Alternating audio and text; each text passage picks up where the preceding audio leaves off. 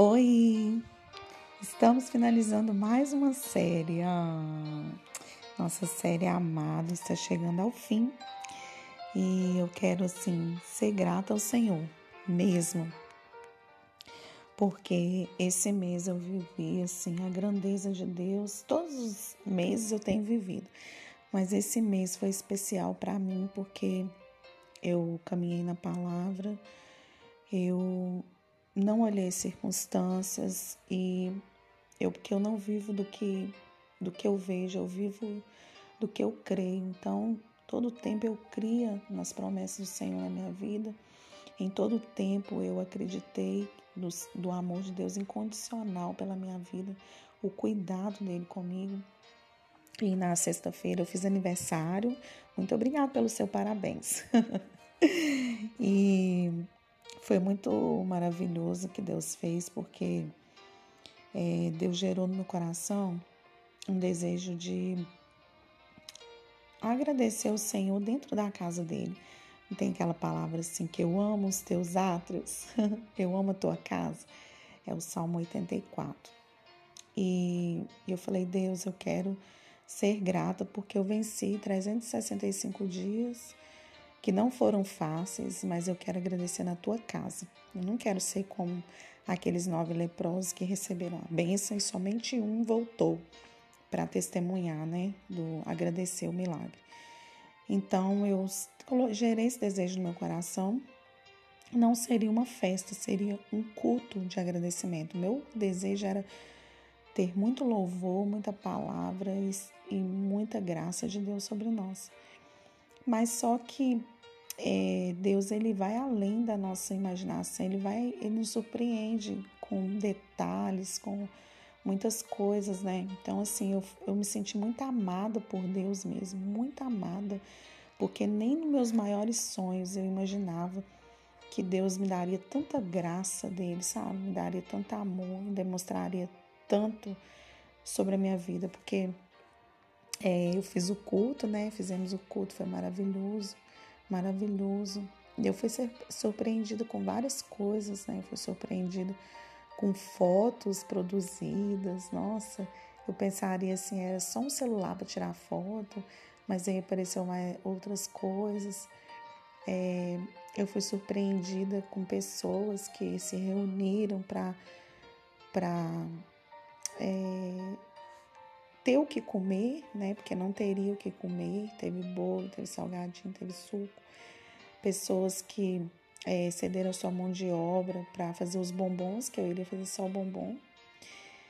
E, e, eu recebi tanto presente que eu fiquei assim, meu Deus, se o Senhor, se nada disso tivesse acontecido, eu já estaria feliz, porque, ai, foi mais do que eu imaginei, sabe? O culto foi maravilhoso, maravilhoso.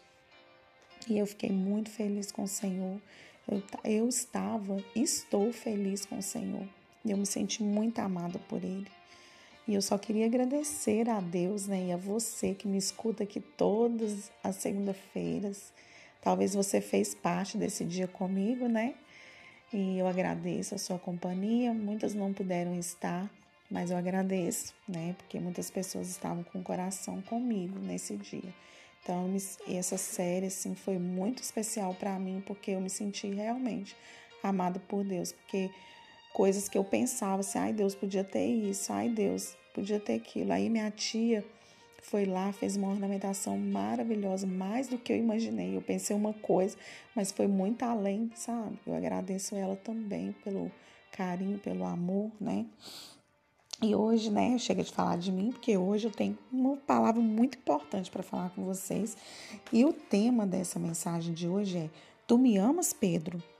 E a palavra está em João 21, 15, que diz assim: Quando eles acabaram de comer, Jesus perguntou a Simão Pedro: Simão, filho de João, você me ama mais do que estes outros me amam? Sim, o Senhor sabe que eu o amo, Senhor, respondeu ele. Então Jesus lhe disse: Toma conta das minhas ovelhas? Olha, essa palavra é muito assim, tremenda, né? E a gente tira várias lições dentro desse texto. O amor ágape Ele é um amor de capa, capaz de dar a vida por outra pessoa. Quem que conseguiu fazer isso? Jesus. O amor filéu é um amor de amigo, aquele amor que você ama o seu amigo. E Jesus faz a pergunta a Pedro, mas ele achava que tinha um amor ágape. Mas na terceira, ele descobre o amor filéu, uma forma de amar, mas que ainda era insuficiente. Né? Pedro ele tinha assim clara certeza que ele tinha um amor ágape, mas quando Jesus apertou com ele, ele falou: É, Jesus, eu amo, né? Mas. E muitas das vezes nós é, nos somos confrontados né, diante desse amor. Será que até que ponto nós amamos o Senhor? Até que ponto nós podemos dar algo para Deus? Até que ponto eu gasto a minha vida por amor a Deus, sabe? Isso assim tem, tem me incomodado muito esses dias. Por isso que Deus gerou essa palavra no meu coração. E aqui, Jesus tratou o emocional de Pedro. Ele estava confiante do seu amor por Cristo. Tem uma palavra em Mateus, eu quero abrir aqui, Mateus 26, 33. Olha que, interessante essa palavra. Mateus 26, 33. Vamos ver o que, que, que Jesus está falando nessa palavra, meu Deus. 26, 33. Olha aqui. Então Pedro disse a Jesus: Eu nunca abandonarei o Senhor, mesmo que todos o abandonem. Meu Deus, isso é forte, Brasil. Olha para você ver. Pedro falou lá, ó, Jesus, nunca vou te abandonar. Eu nunca vou te abandonar, Senhor. Mas aconteceu inesperado, né? Quando Jesus apertou um pouco, aí ele pensou, é, pode acontecer o caso de eu abandonar Jesus mesmo. Ele disse que não ia abandonar, mas abandonou. Ele não não conseguiu dar a vida por Jesus e nem teve coragem de assumir que era discípulo de Jesus, porque quando ele negou Jesus, né, e Jesus falou: Pedro, você vai me negar. E quando o galo cantou, ele pensou assim: meu Deus, aconteceu, né? Aconteceu. eu neguei Jesus. E aí alguém falou assim: ah, mas você é um deles, né? Ele falou: não, negou de novo.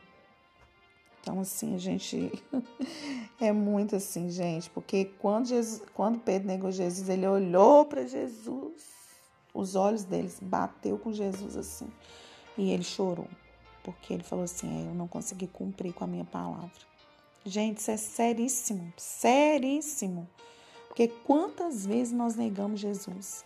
Quantas vezes nós falamos, não vamos te abandonar, vamos até o fim, mas na primeira luta que vem, na primeira dificuldade que vem, é a oportunidade que a gente tem assim, crucial na nossa vida. Ah, eu vou abandonar isso, eu vou abandonar aquilo, justamente as coisas que você faz para Jesus, as coisas que você é, que você escolheu fazer para ele, porque você servir Jesus é uma escolha, ninguém te obriga a nada. Não é verdade? Então, assim, você tem escolha de escolher ele todos os dias, mas é assim, não vai ser fácil, não. Mas você precisa ter esse posicionamento, sabe? Essa constância, porque muitas das vezes a constância, ela assim, é bem falho na nossa vida e a gente precisa, assim, ter muita consciência disso. E Pedro, ele teve impulsividade e medo. Ele acreditava que o amor que ele sentia por Jesus era mais forte do que o medo da morte, mas estava enganado. Jesus mostra para Pedro que o amor amadurece através daquilo que fazemos por Cristo. Ai, meu Deus! O amor de Pedro foi trabalhado ao longo de sua vida. Ele viveu fazendo a obra, cuidou das ovelhas de Cristo e quando sua hora chegou, ele não estava preparado. É, é, a gente acha que a gente está assim, né?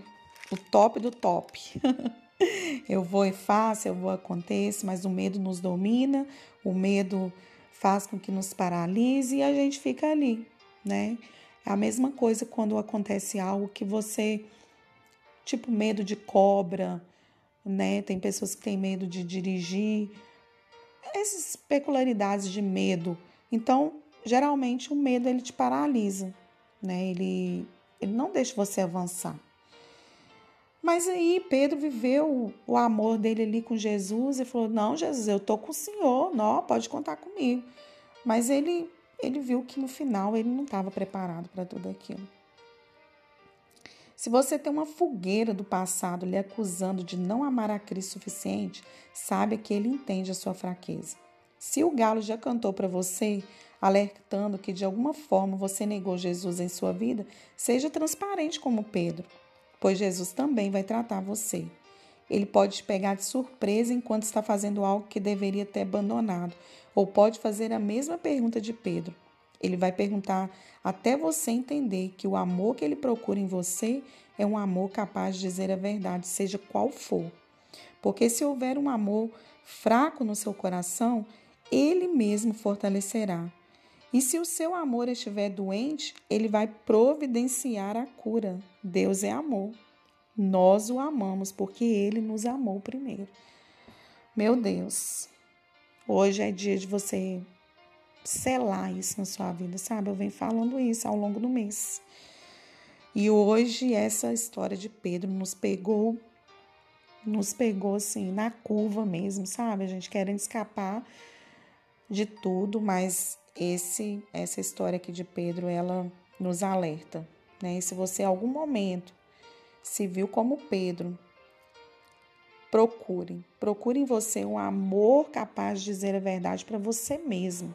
Não se omita, não se não se anule, porque muitas das vezes a gente se anula para agradar o outro, a gente se anula para viver o que o outro quer viver, tá vivendo, mas na realidade é você que precisa viver.